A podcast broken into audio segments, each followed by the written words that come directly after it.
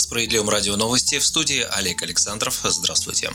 Правительство России одобрило выделение средств для ежемесячных выплат на детей от 3 до 7 лет. Премьер-министр Михаил Мишустин подписал распоряжение о выделении из резервного фонда на эту цель для предоставления субсидий регионам 8 миллиардов 800 миллионов рублей. Также было одобрено выделение еще свыше 1 миллиарда рублей регионам на ежемесячные выплаты семьям, в которых родился третий ребенок или последующие дети. Ранее президент Владимир Путин подписал указ о ежемесячных выплатах с 1 января этого года на детей в возрасте с 3 до 7 лет лет. Согласно документу, выплаты в размере 50% регионального прожиточного минимума ребенка смогут получать малоимущие семьи, чей доход на человека ниже прожиточного минимума, установленного в регионе.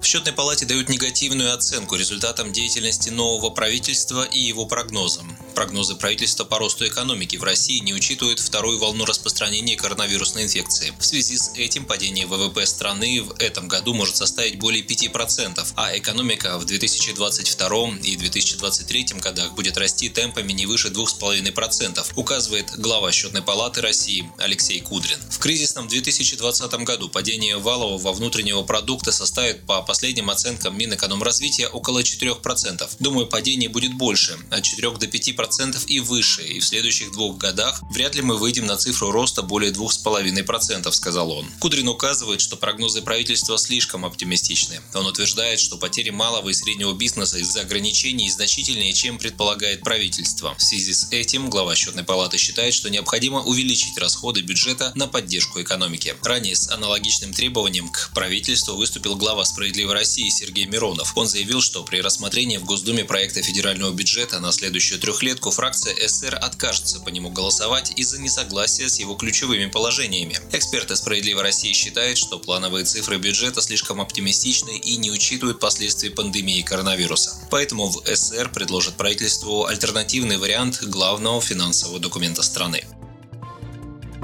Созданная в России система по борьбе с коронавирусом позволяет при нынешнем росте заболеваемости не переходить к полному локдауну. Об этом заявил журналистам в понедельник пресс-секретарь президента России Дмитрий Песков, отвечая на вопрос, по какой причине осенний рост заболеваемости коронавирусом не приводит к повторному введению ограничительных мер. Песков заверил, что для властей жизнь и здоровье людей – это абсолютный приоритет, а все остальное следует далее. То же время, по его словам, сейчас сформирован больший запас прочности по сравнению с периодом первой волны эпидемии. Сейчас разработаны гораздо более продвинутые протоколы лечения, которые позволяют обеспечивать меньшую смертность, подготовлен коечный фонд, который позволяет принимать большее количество инфицированных и обеспечивает возможность для более эффективного и быстрого излечения, сказал Песков. Тем временем число заразившихся коронавирусом россиян составило за сутки 13 592. Общее число ковидных больных достигло 1 миллиона 312 тысяч 310 человек. Наибольший прирост больных с вирусом демонстрируют обе столицы – Москва и Санкт-Петербург, следом идут Московская, Ростовская и Нижегородская области. Число летальных исходов из-за коронавируса возросло за сутки на 125 против 149 днем ранее. Всего с начала эпидемии в России умерли 22 722 человека человека. Условная летальность заболевания, окончательную можно будет определить только после завершения эпидемии, снизилась до 1,73%, следует из данных оперативного штаба. Коронавирус может повлиять на российскую потребительскую корзину. Власти рассматривают возможность добавления в нее со следующего года популярных во время пандемии товаров и услуг. Об этом сообщил глава Росстата Павел Малков. Среди претендентов на включение в потребительскую корзину антисептики, гели для душа и средства дезинфекции поверхностей. Среди новых услуг в корзине может появиться проживание в хостелах, на которые вырос спрос из-за распространения коронавируса и популяризации внутреннего туризма. Как пояснил Малков, пандемия также способствовала росту популярности популярности цифровых сервисов. Кажется, актуальность таких услуг дальше будет только возрастать, поэтому в следующем году Росстат планирует начать наблюдение за стоимостью подписок на тематические цифровые пакеты телеканалов и медиасервисов, сказал глава Росстата.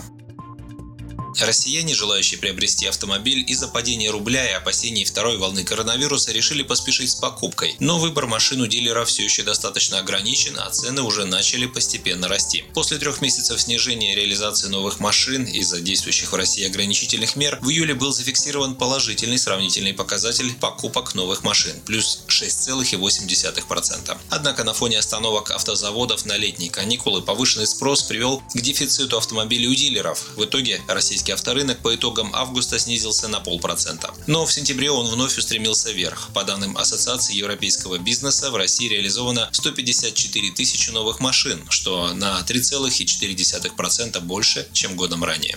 Вы слушали новости. Оставайтесь на Справедливом радио, слушайте музыку, будьте в курсе событий.